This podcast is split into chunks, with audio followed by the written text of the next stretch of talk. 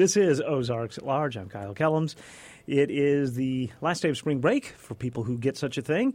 And with me in the Anthony and Susan Hoy News Studios, Chaim Goodman Strauss. Are you having a good Friday so far? I'm having a great time. That's great.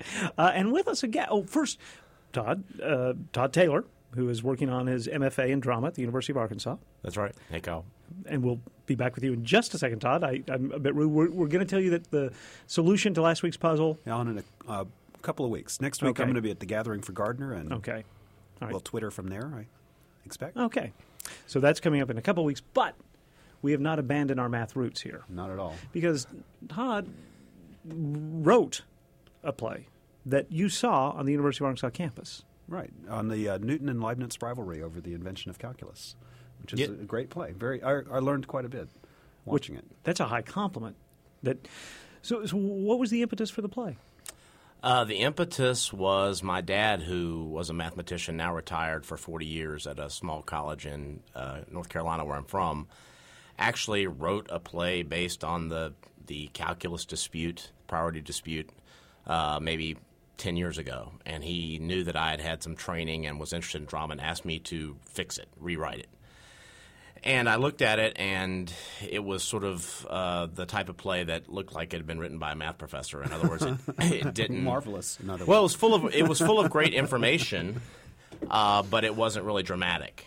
And uh, so what I told him was, I'm convinced that this story it could be a great play. I don't think I can fix yours. I'll write this play someday. And so then once I got into this program and had to start cranking out plays, I thought, okay, time to fulfill that promise. And so that's what I did.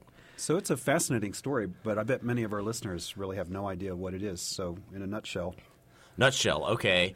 Uh, so we all know who Isaac Newton is. Uh, you may or may not know who Gottfried Leibniz is, who was sort of a superstar of philosophy in his own time.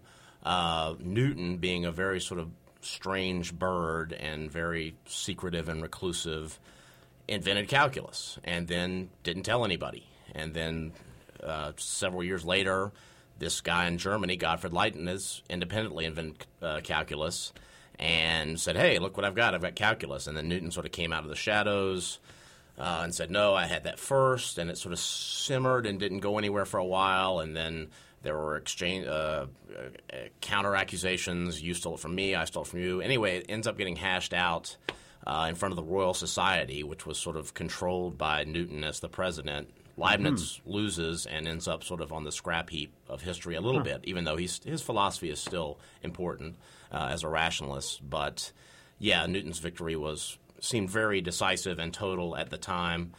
Newton was what we would now say a household name, right? At the time, he was kind of a superstar. Absolutely. I mean, he, by the time of the end of the play, his view of the physical universe sort of dominates at every university. He's just, you know, he's it. And Leibniz at the time, Uh, Leibniz was sort of the last rationalist to come from the school of Descartes, and he wasn't as fast as Newton to say, "Look, I'm just going to do the experiment, and I don't care what I don't. Ha- I don't want to try to fit it into some theory. I'm going to start at the bottom, build the evidence, sort of the, and and that's when the empiricists like Locke and uh, those guys were starting to come on the scene, and the, and the rationalism was sort of fading." Um, I'm sorry. What was your question? It was about well, just uh, was he? I mean, Newton was this sort of, for lack of a, a, a better term, the rock star of the time, the the the well known, in Leibniz was Leibniz, at- in his own time, was too. Okay. I mean, he, he, he invented a very impressive calculating machine that could add, subtract, multiply, and divide. He was also a real polymath. He was he had his fingers in, you know, studying biology and linguistics and just ev- I mean everything that you could name. He, was a sort of had his finger in. Yeah. And so, in his own time, he was very much celebrated. And then, as the centuries passed, he sort of receded, and, and Newton's prominence only grew. So, well, Leibniz has some odd things that have, are just took a long time to come to fruition. Like he invented binary numbers, for example, which is pretty cool. So yeah, and you were mentioning the uh, the theory of computation. Yeah. Some of those guys are starting to uh, reevaluate his ideas. And one thing I did sort of fit into the play, uh, they they had a they never met in person, Leibniz and Newton, which is an interesting facet of their confrontation. Um, and at the end of the play, I actually sort of in a sort of dream sequence put them together and I was gonna allow, ask, yeah. allow them to have that because that's what you can do in theater. Um, but yeah, a- in their own time, they they never met. Huh. So, what's the future? I mean, this was, was now. Chaim, you saw this. Was this a staged reading? No, was this a, was it, was a full. It was a fully realized uh, production in Studio 404. Okay. So we had uh, a lighting design, which was important because it moves back and forth between these two worlds in Britain and uh, in Germany, and is a little hard to keep track of. I don't know. I, uh, I'm still getting feedback on how well people are able to follow the way it moves through 50 years. Oh, it I mean, it really fine. spans a long time. Yeah, I had no trouble. Oh, but also one of the centerpieces of the play, I have to say, is uh, kind of amazing. It's an actual uh, calculus lesson. Really? and, and that I I was you know really impressed that all these sort of you know liberal arts majors seem to really be enjoying it and commenting afterwards about that. You know, so maybe it's the context. You know. Yeah, that was one of the things I was most interested in getting feedback on. And there were, as you said, some liberal arts majors said, I don't like math, but I, I was able to follow it. I enjoyed that scene. I think some more people that were a little more reticent came up to me privately and said, you know, I got lost. I, I uh-huh. couldn't follow it, but I still stayed connected to the scene because I could mm-hmm. sort of feel her excitement and mm-hmm.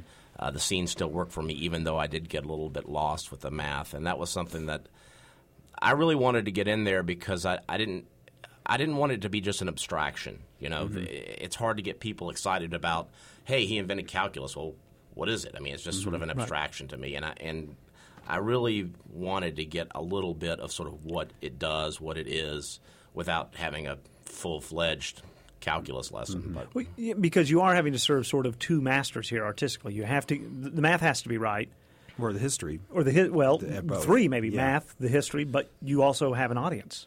Yeah, and they're, That- prob- that they're the most important master, Right, really. right. Um, and so, yeah, so that was sort of a, a little bit of a tricky line to walk. I, in my conception, I, I wanted to use uh, projection so that everything Leibniz writes while he's sort of showing Caroline would get projected, and you would have the visual, which makes it so much easier for people to follow.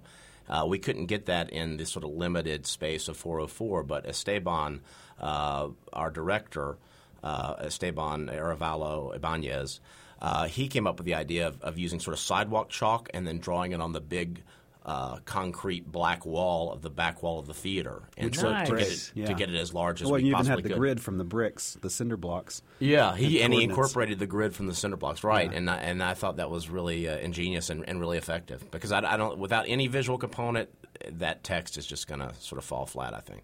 And then, of course, there is the other element here is that you're taking your father's original work and trying to to do, I don't know, justice or or to make it shine and, and, and make yourself proud in his eyes, right?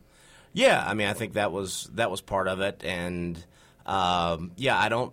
It's it's so different from he he he as a professor.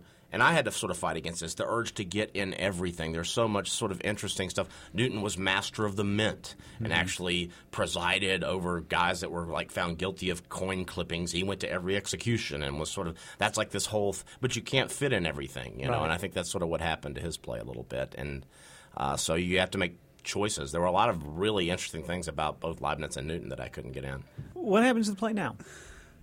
Uh, well, I'm going to take what I learned, and I, I learned quite a bit from watching it myself. What parts worked, what didn't, the audience feedback, uh, discussions like this one, um, and I'm going to sort of tune it up um, and try to make a better draft of it, and then I just start submitting it. I mean, my ideal scenario would be something like uh, the Timeline Theater in Chicago, which produces a lot of uh, historical plays. But I'm hoping that it, it can find a home uh, in some sort of regional or college theater setting. Uh, I'm, you know, I think it's I think it's a play that has a future. So That's great. yeah. Uh, has your dad seen it?